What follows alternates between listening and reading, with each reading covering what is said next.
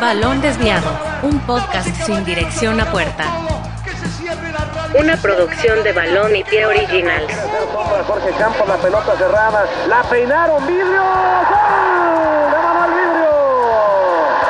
Frente a la línea de gol, aprovechó que... Bienvenidos, bienvenidos a un episodio más de las charlas desviadas de balón y pie. El día de hoy estamos muy emocionados porque les traemos a una leyenda del balompié mexicano. Ídolo de la defensa con su mítico número 99 en los usos de Pachuca. Pero antes de revelar su nombre, quiero saludar al desviado que nos va a acompañar el día de hoy. Dieguito Morgado, ¿cómo te encuentras? Hola, ¿qué tal Luis Diego? ¿Cómo estás? Yo estoy muy bien, aquí muy contento. Y antes que nada, primero saludar y agradecer a todos los que nos estén escuchando desde la, su plataforma de streaming favorita. Y yo me, eh, me siento muy contento de estar aquí nuevamente con un invitadazo de lujo, que igualmente le agradezco el espacio y el tiempo. Pero no diré más, por favor tú preséntanos a quién tenemos el día de hoy en estas charlas desviadas. Se nos cuecen las habas de decir el nombre. Debutó en el equipo más mexicano de todos, la Chivas Rayadas de Guadalajara, en un partido ante Correcaminos. Tuvo un paso de aproximadamente 5 años en este equipo de las Chivas y después pa pasó por equipos como los Diablos Rojos del Toluca, Tecos y al final llegaría a Pachuca, donde se dice que no quería jugar en ese equipo, pero al final se terminó convirtiendo en una completa historia de amor y de alegrías para el equipo y pues para el mismo jugador. Eh, tuvo un paso por el Osasuna de España para posteriormente regresar a México con los Tiburones Rojos del Veracruz.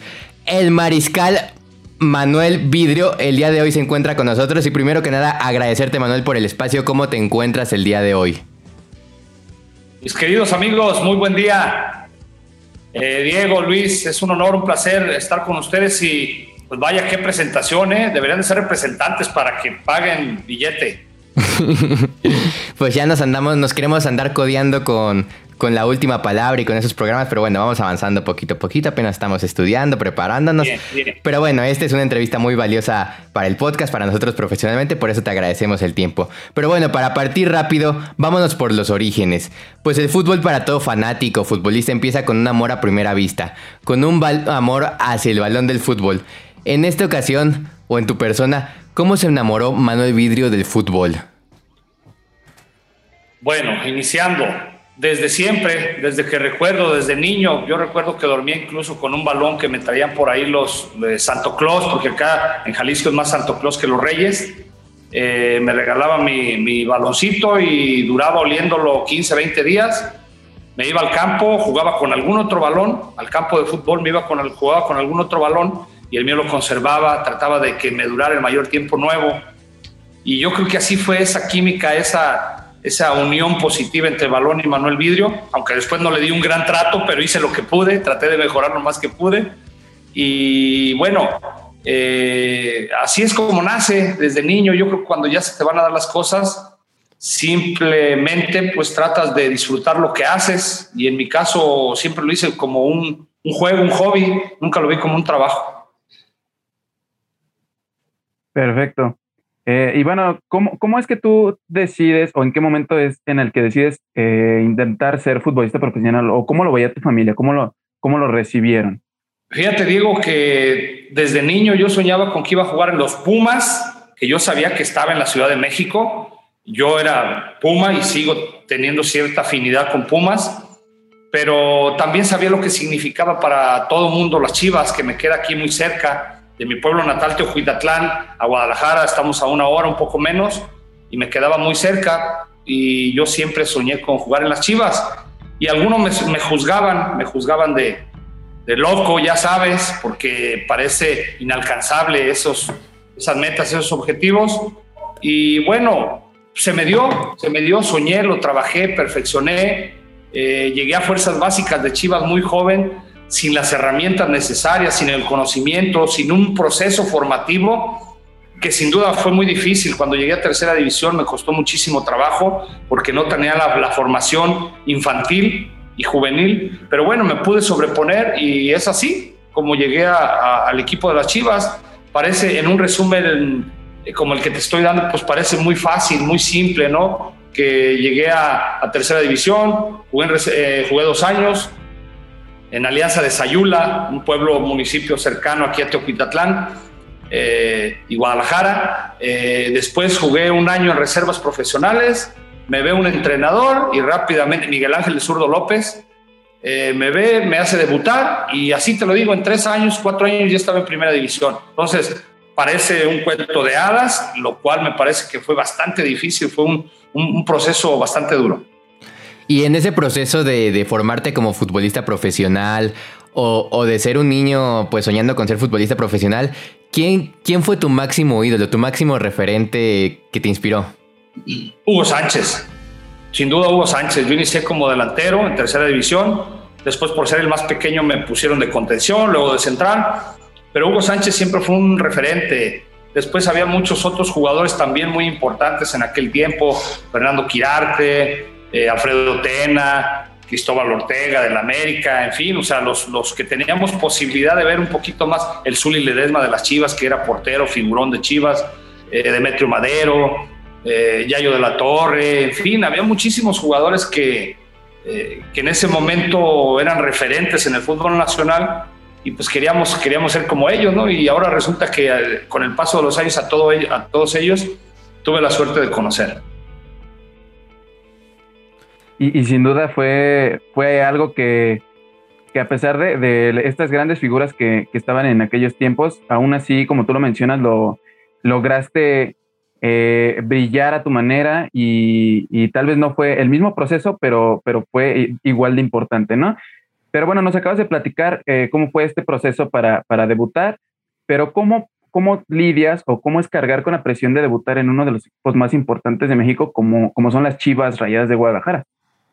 Fíjate, Diego, que muchas veces los astros se tienen que alinear. En ese tiempo, te digo, fue muy pronto, muy rápido mi proceso para poder llegar a primera división, pero se alinearon todas las cosas, siempre y cuando uno ponga dedicación y ponga el entusiasmo, la pasión por lo que hace, pues las oportunidades serán eh, mucho más aprovechadas y provechosas. Y bueno, un entrenador que estaba necesitado de unos jóvenes, ¿por qué? Porque Chivas estaba en una crisis económica bastante dura, bastante fuerte, y echaron mano de jóvenes porque había un torneo también donde el reglamento era colocar cierto número de futbolistas jóvenes como titulares en un torneo de copa.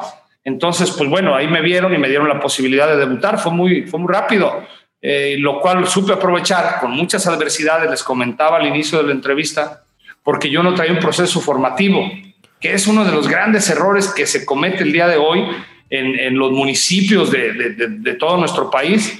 Queremos que nuestros niños lleguen a primera división, pero no le estamos dando la herramienta básica, que son los conocimientos formativos de que se tiene entre los 8 a los 14 años, que es entre infantil y juvenil, para que después a nivel de tercera división, a nivel profesional, semiprofesional, se puedan desarrollar un poquito mejor, siempre y cuando ya llevan un conocimiento del, lenguaje, simplemente el lenguaje deportivo, que es importantísimo para comunicarse con sus compañeros que ya están trabajados desde, desde infantiles. Y tras varios meses consolidándote en el fútbol mexicano, eh, llega ahí la oferta del club Pachuca que era un Pachuca en esos tiempos que no es el Pachuca que conocemos hoy en día, era un Pachuca que, que pues no era uno de los equipos protagonistas del fútbol mexicano, por si la gente que nos esté escuchando no lo sabe. Pachuca a partir de Manuel Vidrio, me atrevo a decir que, que fue otro Pachuca. Hoy lo conocemos como la cantera del fútbol mexicano, un equipo que constantemente está jugando liguillas, que, que está peleando por el título. Pero ¿Cómo te tomaste esa noticia de llegar al Pachuca? Porque por ahí leí, eh, o en una entrevista que tuviste con los usos de Pachuca, que, que no era lo que tú esperabas. O sea, la oferta con Pachuca. Mira, Luis, después de, de, estar en Chivas, uno de los equipos, yo digo el más grande, Chivas, puro mexicano, nada que ver con nacionalismos y patriotismos y todo esto, simplemente, pues mayoría mexicanos, eh, un arraigo, una identidad. Eh, pues después llega la crisis económica, siempre la reestructuración, la remodelación del vehículo, eh, llega un entrenador donde te dice que vas, entras en planes, pero que no hay dinero para ti, traen otro más caro, en fin, o sea, temas políticos deportivos que existen.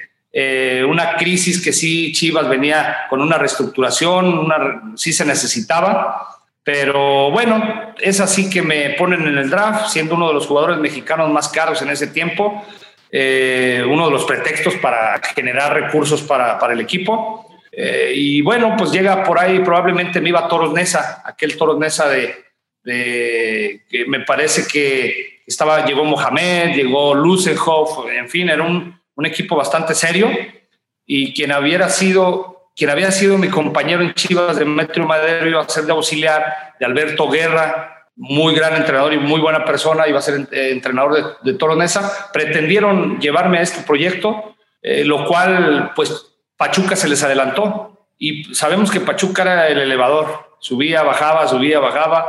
Eh, estaba pasando un proceso bastante difícil en ese sentido deportivo, económico, supongo. Eh, después lo compra Jesús Martínez y hace un, un imperio deportivo donde mi respeto y admiración. Eh, pero bueno, vamos a Pachuca. Yo no estaba muy de acuerdo en, ir a Pachuca, pues es normal, la, inmadurez, un equipo que no, no parecía que tener grandes cosas. Eh, no proponía, no proponía mucho, solo la pasión y el entusiasmo que le imprime Jesús Martínez a sus proyectos. Y bueno, pues iniciamos todos con una ilusión, reclutaron jugadores que veníamos con situaciones difíciles de muchos equipos como Marcelino Bernal, Pablo Hernán Gómez, eh, Guillermo Rivarola, eh, Poncho Sosa, eh, en fin, un caballero, Gabriel Caballero, Alejandro Graría, Gerardo Mascareño, Beto Rodríguez, quien fue capitán durante 10 años ahí con nosotros en Pachuca. Y bueno, se conformó un gran equipo que ya ustedes después vieron el resultado. Ahora Pachuca es otra situación, tiene su universidad de fútbol. Qué bueno por la institución, porque los jugadores pasamos, incluso los dueños, y las instituciones prevalecen y se quedan ahí para la historia, ¿no? Como lo está ahora el Club Pachuca. Y de repente ese equipo de los Tuzos, no sé si decirlo humilde, pero sorpresa en ese torneo del fútbol mexicano, en el año 1999, con garra comenzaron a buscar el título. ¿Cómo se da ese camino a ese título del Pachuca? Con trabajo y con un gran líder como Javier Aguirre, que también tenía ganas, deseos, hambre de éxito, de triunfo. Le había llegado también a Javier ese trabajo de rebote. Eh, era un entrenador joven, Muchos de nosotros, aunque todavía jóvenes, pero ya veníamos de algunos tropiezos duros de nuestras carreras. Y era el momento de resurgir, renovarnos.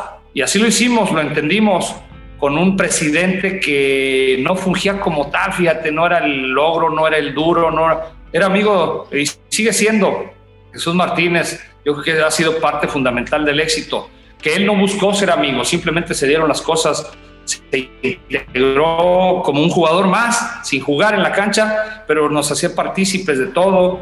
Él eh, estaba muy al pendiente de nuestros temas personales, Javier Aguirre lo mismo. Y bueno, se conformó un buen equipo, con una ilusión, sin mucha presión, porque nuestra presión inicial fue salvarnos del descenso.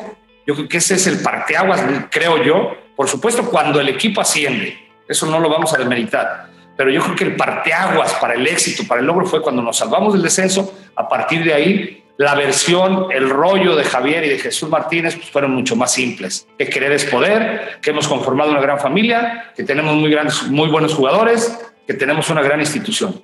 Y a partir de ahí se viene el detonante que es ahora el Club Pachuca, con muchos títulos, jugadores en Europa, eh, tuve la suerte de ser de los, de los primeros que estuvo por ahí en Europa perteneciendo a esa institución. Eh, no sé si el primero, que me fui a Osasuna, y lo cual me llena de orgullo y satisfacción haber ido representando a nuestro club Pachuca, aunque mi paso por, por aquel eh, continente fue muy, muy efímero, muy, muy pronto, pero satisfactorio, fuimos de mutuo acuerdo, regresé al club Pachuca, conseguimos otro título, entonces me siento muy contento de haber pertenecido a, a Club Pachuca.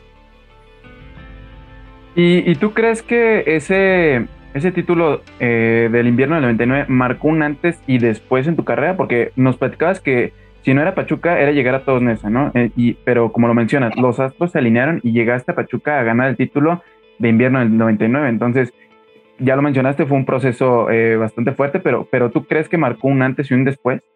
Fíjate, Luis, yo creo que hay muchos antes y muchos después. ¿Qué quiere decir? Uno es cuando nos salvamos del descenso, no la creímos. Después el título contra, contra Cruz Azul en el 99, que no era nuestro objetivo principal. Nuestro objetivo principal era mantenernos en una buena posición, si se lograba la calificación. Eh, calificamos en repechaje en ese torneo, eliminando a Morelia. Entonces, cada paso que dábamos lo dábamos con mucha armonía, mucha, mucha cadencia, mucha, mucha camaradería en el equipo, porque estábamos logrando objetivos sin, sin realmente nosotros buscarlos obsesionadamente, sino que los buscábamos apasionadamente, es muy diferente. Y buscábamos ganarle, le ganamos al Toluca de Cardoso, de María Morales, de, de Cristante, era un equipazo, equipo de Lojito Mesa. Después le ganamos al Atlas de la Volpe, eh, todos de local primero y luego el segundo partido de visita. Y después cerramos contra Cruz Azul en su cancha con el, gran, el gol de oro de Alejandro Glaría. Y bueno, se fue dando ahí eso, otro parteagua se puede decir, porque dimos un paso. Eh, después seguimos sin estrés, sin presión, después de haber logrado un título, creo que Pachuca se daba por bien servido, sin caer en la mediocridad ni en la displicencia. Creo que con un, con un título el Pachuca estaba bien servido en esos tiempos por 10, 15 años. Sin embargo, la visión de, del jefe en ese tiempo, Jesús y Andrés Fassi, que fue pieza fundamental de este proceso, Javier Aguirre, su visión era otra inculcarnos, transmitirlos energía positiva para buscar más objetivos sin que la presión recayera en nosotros. Es así que llegamos después a, otro, a otra final que perdimos con, con Santos, ya al mando de, de Alfredo Tena, en 2001 me parece.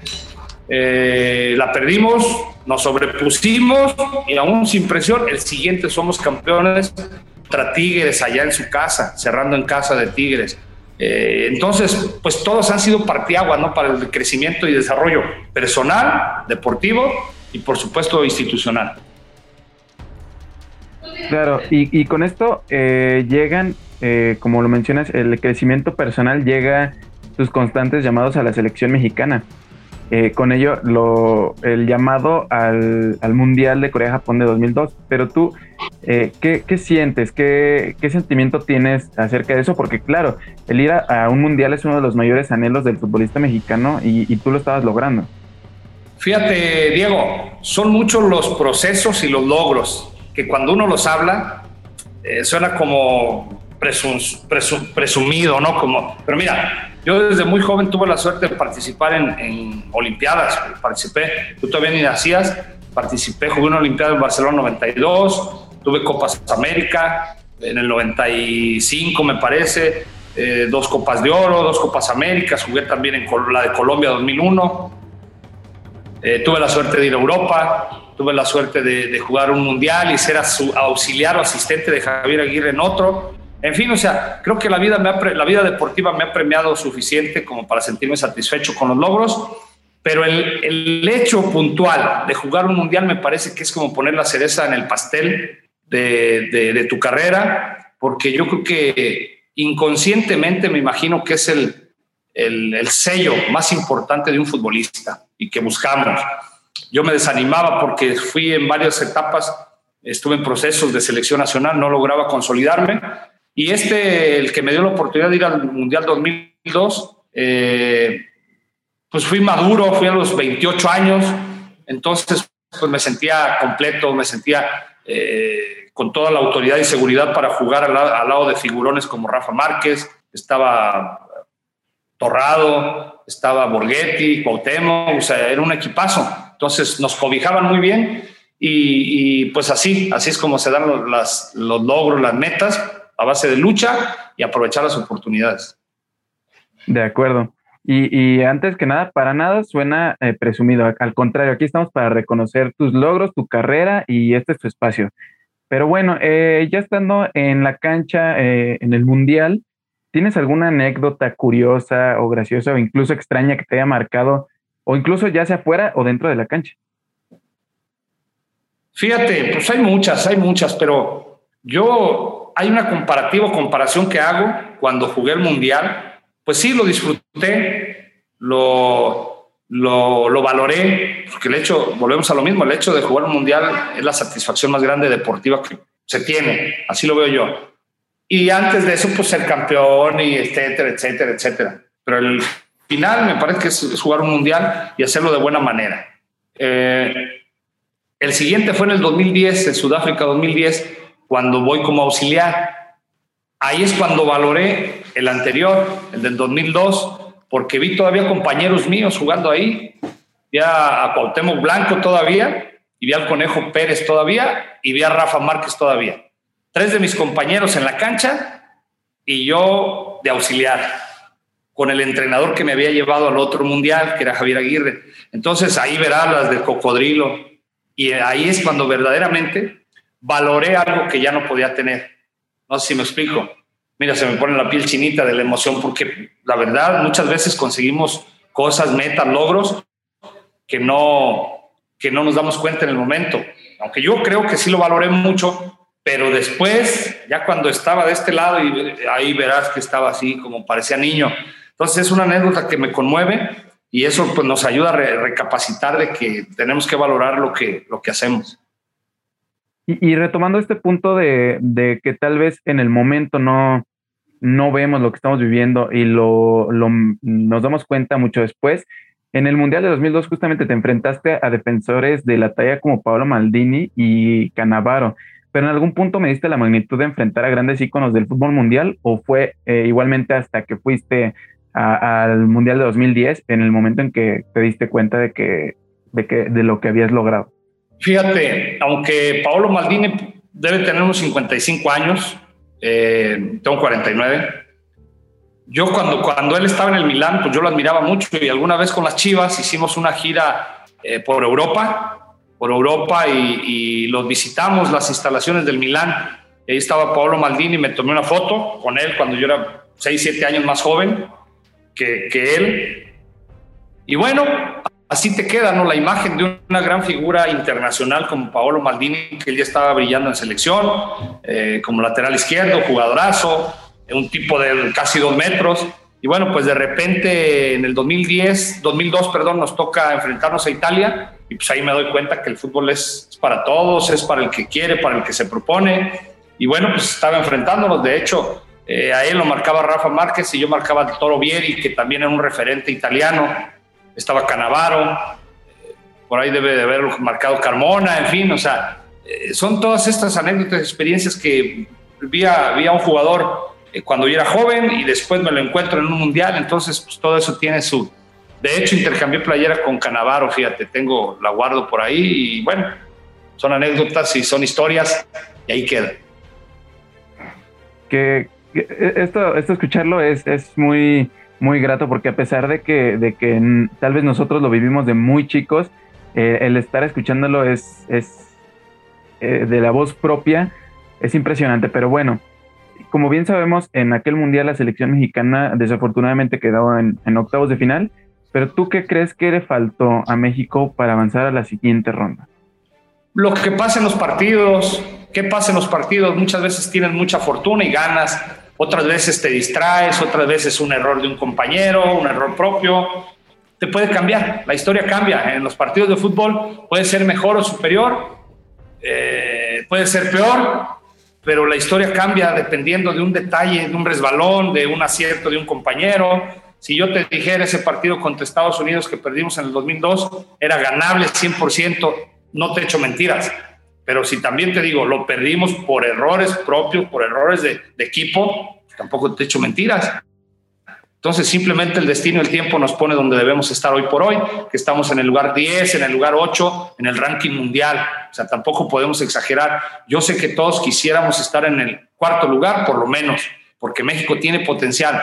Nos faltan ciertos detalles para lograr objetivos todavía más altos, ¿verdad? Pero creo que se sigue trabajando medianamente bien, medianamente bien. No te voy a decir que todo lo que se está trabajando en México está bien, pero medianamente cada día jugadores, sobre todo ofensivos, van a Europa, aprenden más, eso te da un aprendizaje diferente. Y normalmente los defensores y mediocampistas, contenciones sobre todo, pues se quedan en México. Hoy por hoy tenemos un contención muy bueno que es Edson Álvarez, que está en Europa, un central como Araujo. En fin, o sea, cada día el futbolista mexicano joven está teniendo más experiencias, pero los partidos se pierden o se ganan eh, según las circunstancias.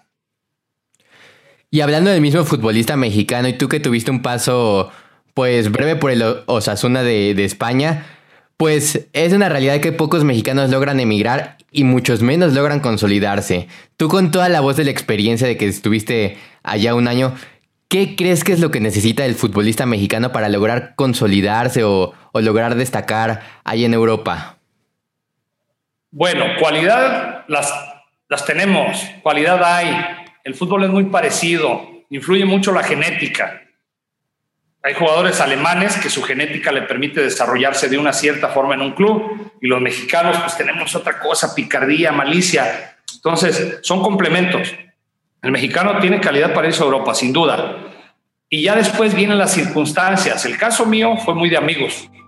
Venía de un buen momento, merecía jugar en Osasuna, un equipo que sabíamos que iba a sufrir mucho, con un entrenador que me conocía como Aguirre, necesitaban un central bueno, bonito y barato. Entonces, pues bueno, voltearon a México, venía de un mundial, un mundial aceptablemente jugado por un servidor y del equipo. Me dieron la oportunidad y me acerqué a Europa. Después hay algunas otras situaciones que se meten con calzador o apresuradamente, como el caso de Laines, que estamos viendo que está sufriendo muchísimo. El caso de, JJ Macías, que lo metieron con calzador al Getafe y ahora están sufriendo con derrotas, eh, ¿verdad? Eh, muchas derrotas. Entonces, o Araujo, que, está en el Celta de Vigo y que está batallando en el equipo y que ganan, pierden, o sea, depende de las circunstancias. Y ya después vemos otros jugadores como Herrera, como el Tecatito Corona supieron hacerla, cayeron en un equipo como el Porto, han jugado Champions, están adquiriendo experiencia y su proceso formativo en máximos y altos niveles está siendo eh, maravilloso, ha sido maravilloso, de verdad. Entonces, yo creo, yo creo que, las circunstancias de cada futbolista es diferente. Si hablamos de calidad, el mexicano sí tiene calidad para estar en Europa. Hay que ver las circunstancias en las que van. Si es prestado, al club no le interesa lo mismo. Si es comprado, el club le da mucha importancia y le da participación en el proyecto. Tienes completamente toda la razón. Y sí, porque muchos jugadores rápidamente quieren irse a las grandes ligas. Hablemos de la Liga Española como Néstor Araujo, como JJ Macías, como Diego Laines, sin llevar ese proceso de que el futbolista mexicano le cuesta mucho consolidarse en Europa. Y creo que en lugar de mirar a ver ligas como la Española luego, luego, deberían empezar a ver ligas como la de Bélgica, como la de Holanda, como la de como la de Portugal. Pero bueno, tocas el tema de Javier Aguirre. ¿Qué, o sea, ¿cómo ha marcado Javier Aguirre tu carrera profesional? O sea, ¿cómo consideras que, que ha influido? No, pues muchísimo, porque mira, con Javier tengo una larga historia. Fuimos compañeros en las Chivas. O sea, él de jugador, yo de jugador. Después se va como auxiliar a selección. Con Miguel Mejía Barón me llevan a selección. Después Javier se va a Pachuca, me lleva como su jugador. Después se va a la selección de México como entrenador, me lleva a la selección. Después se va a Europa, me lleva a Europa. Después vuelve a tomar la selección en México, eh, perdón, me lleva a, a, Zaragoza de España como auxiliar. Después toma la selección en México, la selección mexicana y me lleva como auxiliar. En fin, es una etapa muy larga con Javier, pero un hombre divertido, parece fuerte, duro, pero es, es, eh, te orienta, vamos ahí, te orienta y te dice las cosas como son y creo que eso te fortalece y te sirve muchísimo para que tú vayas por un lineamiento similar. Así es, el Vasco Aguirre, pues gran entrenador mexicano. Eh, y también un buen futbolista en la historia del fútbol mexicano. Pero bueno, vámonos a la dinámica desviada del día. Ya te lo comentaba antes de que comenzara el episodio. Eh, te voy a hacer o te voy a mencionar 10 frases o 10 palabras y tú rápidamente vas a responder con lo primero que se te venga a la mente. Eh, por ejemplo, si te digo, no sé, número 99, tú me vas a decir la palabra que se te venga a la mente. No sé si me explico más o menos, pero eh, esto es dinámica rápida. Bueno, entonces tú me dices cuando estemos listos y comenzamos. Vámonos. Club Pachuca. Cariño. Chivas. Oportunidad. La comida favorita de Manuel Vidrio es. Carne asada. Selección mexicana. Objetivo. La inspiración de Manuel es. Fútbol. Copa Confederaciones del 95. Logro. Copa América del 2001.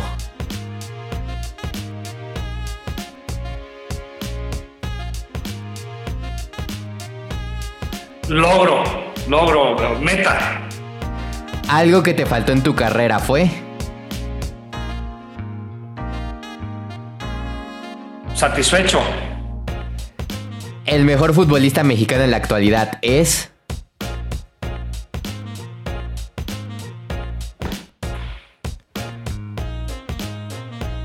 Tengo muchos. Tengo muchos diferentes posiciones. Esa te la explico porque yo nunca he coincidido que un futbolista sea el mejor. Yo creo que hay, hay muchos. Ok. ¿Tu mejor cualidad futbolística era? Concentración. Perfecto, entonces llegamos a las 10 y terminamos. Pues ahí estuvo la dinámica. Eh, pero bueno, continuando con la plática, eh, hoy en día hablar de los Tuzos del Pachuca es saber de la cantera del fútbol mexicano. Pero yo creo que esa ideología de potenciar jugadores y mandarlos a Europa por parte de los Tuzos comenzó contigo y ya después vienen nombres como Borghetti o incluso Aquivaldo Mosquera. Pero, ¿qué, ¿qué, se siente que a partir de ti los Tuzos poco a poco han encontrado una ideología exportadora en el fútbol mexicano?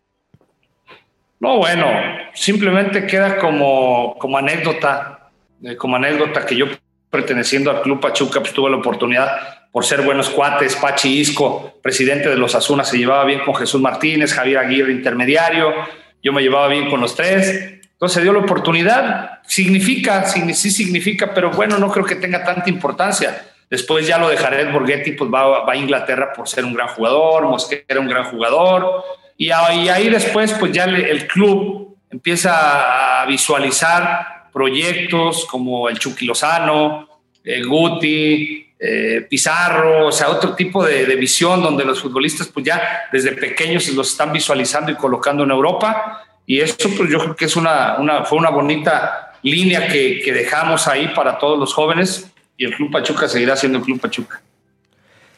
Bueno, pues estamos llegando a la recta final de este episodio, pero quiero aprovechar este espacio para ponernos, para terminar esta entrevista, esta charla, ponernos un poco más sentimentales, porque sabemos que hace unos años, creo que cuatro años que se creó la Liga MX Femenil, pues tu hija llega a debutar con los Tuzos de Pachuca, con Tuzos Femenil. ¿Qué se siente que, tu hija haya vestido la misma camiseta que tú?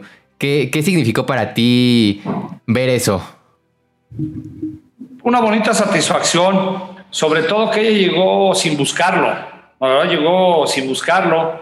Fue un, simulador profesional de los cuales vende eh, el ART, Alto Rendimiento Tuso. Eh, Nailea fue, yo tenía una escuela durante cinco años en San Antonio, Texas.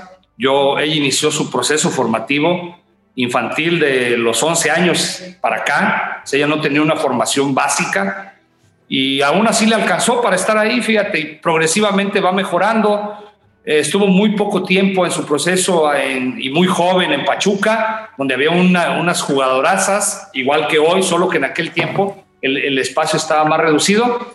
Y hoy por hoy se encuentra en el Club León, haciendo las cosas bien, progresivamente, con algunas dificultades de resultados, pero va en un, en un eh, proceso ascendente y eso es lo que me da gusto, que la formación es así, siempre para adelante a pesar de las adversidades y creo que Nailea va por buen camino.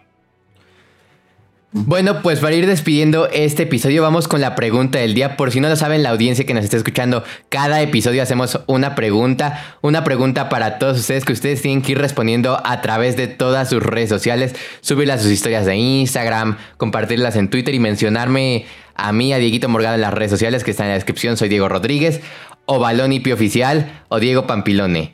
Así que la pregunta del episodio del día de hoy para poder ganarse el jersey de su equipo favorito a final de temporada es ¿cuántos partidos del Mundial del 2002 disputó Manuel Vidrio? ¿Cuántos partidos del Mundial del 2002 disputó Manuel Vidrio? Así que esa es la pregunta. Recuerden responderla a través de las redes sociales para poder ganarse el jersey de su equipo favorito. Y pues vamos a estar al pendiente interactuando con todos ustedes y con toda la familia desviada. Pero bueno, muchas, muchas gracias por tu tiempo, mi querido Manuel. Muchas gracias a toda la familia desviada que está escuchando este podcast. Y por supuesto, eh, agradecerte de parte mía nuevamente este espacio, este tiempo de que, que nos dedicaste para este episodio. Y no sé si quieras agregar algo más, algún mensaje que quieras dar, promocionar tu academia. Eh, no sé, por ahí las chivas están buscando un entrenador joven, así que no sé si quieras promocionarte por ahí. Pero bueno, algo que quieras agregar. querido Diego, ahorita yo creo que hay una fila como de aquí a Guadalajara, todos agarrados de la mano hasta allá. Pero bueno, no descartamos la posibilidad de, de estar. Estamos en el fútbol profesional, me gusta, pero somos muy realistas. Ahorita lo que quiero es darle las gracias a ustedes por este bonito programa. Les auguro grandes cosas, grandes resultados. Es muy ameno, la pasé muy bien, se me pasó muy rápido, muy agradable. Eh, así es que estamos para servirles y que viva el fútbol, no hay más. Dieguito Morgado, ¿algo que quieras agregar tú? Claro, pues de igual manera agradecerte de todo corazón, Manuel. También eh, yo me la pasé muy bonito. Eh, lo mencionamos hace unos momentos y lo vuelvo a mencionar, eres un ícono del fútbol mexicano y por supuesto el ejemplo para muchos niños y no tan niños que aman el balompié. Y bueno, pues muchas gracias por regalarnos tan buenas actuaciones y, hacer que, nuestro fútbol brille incluso en otros continentes. Eh, te deseo el mayor de los éxitos en todo proyecto que venga y espero en un futuro nos podamos volver a encontrar. Eh, nuevamente muchas gracias por el tiempo y el espacio y, pues aquí estamos para, para lo que necesites. Gracias, mi Diego. No soy un ejemplo, no soy una, ni nunca me he creído una leyenda, ni mucho menos, ni un, ni un superjugador. Me creo un jugador satisfecho, un exjugador satisfecho. Bueno, jugador porque siempre seremos jugadores de fútbol, podamos caminar no, hasta que se nos baje el, el, switch, ¿no? Hasta que la muerte nos llegue. Pero trato de hacer las cosas con, con la mayor decencia posible y creo que esa es mi tarjeta de presentación. Así es que les deseo todo el éxito del mundo, les mando un fuerte abrazo desde Tupiatlán de Corona, la capital del mundo. Muchas gracias, mi querido Manuel. Nuevamente te agradezco por tu valioso tiempo, reconocer nuevamente tu, tu, valiosa trayectoria de que fuiste un mundialista mexicano y que nos representaste. Si bien creo que Dieguito Morgado y yo estábamos en pañales en el 2002, o bueno, yo tenía creo que cuatro meses de nacido. Eh, agradecerte que representes a nuestro país, de que hayas dado grandes actuaciones en ese mundial y que pongas el nombre de México en alto. Y pues nada, eh, las redes sociales de Manuel Vidrio están en la descripción para que vayan a seguirlo, vayan a interactuar, interactuar con él, le manden el episodio por allá. Eh, y pues nada, las redes sociales de, Balón IP Oficial están en la descripción, de Dieguito Morgado también están en la descripción, mis redes sociales están en la descripción. Y pues nada, sin nada más por agregar, nos vemos la próxima. Yo soy Diego Rodríguez y que sigan juntos, balón y pie. Muchas gracias por escuchar este episodio. No olvides compartirlo en tus redes sociales. Balón Desviado, un podcast sin dirección a puerta. Una producción de Balón y Pie Originals.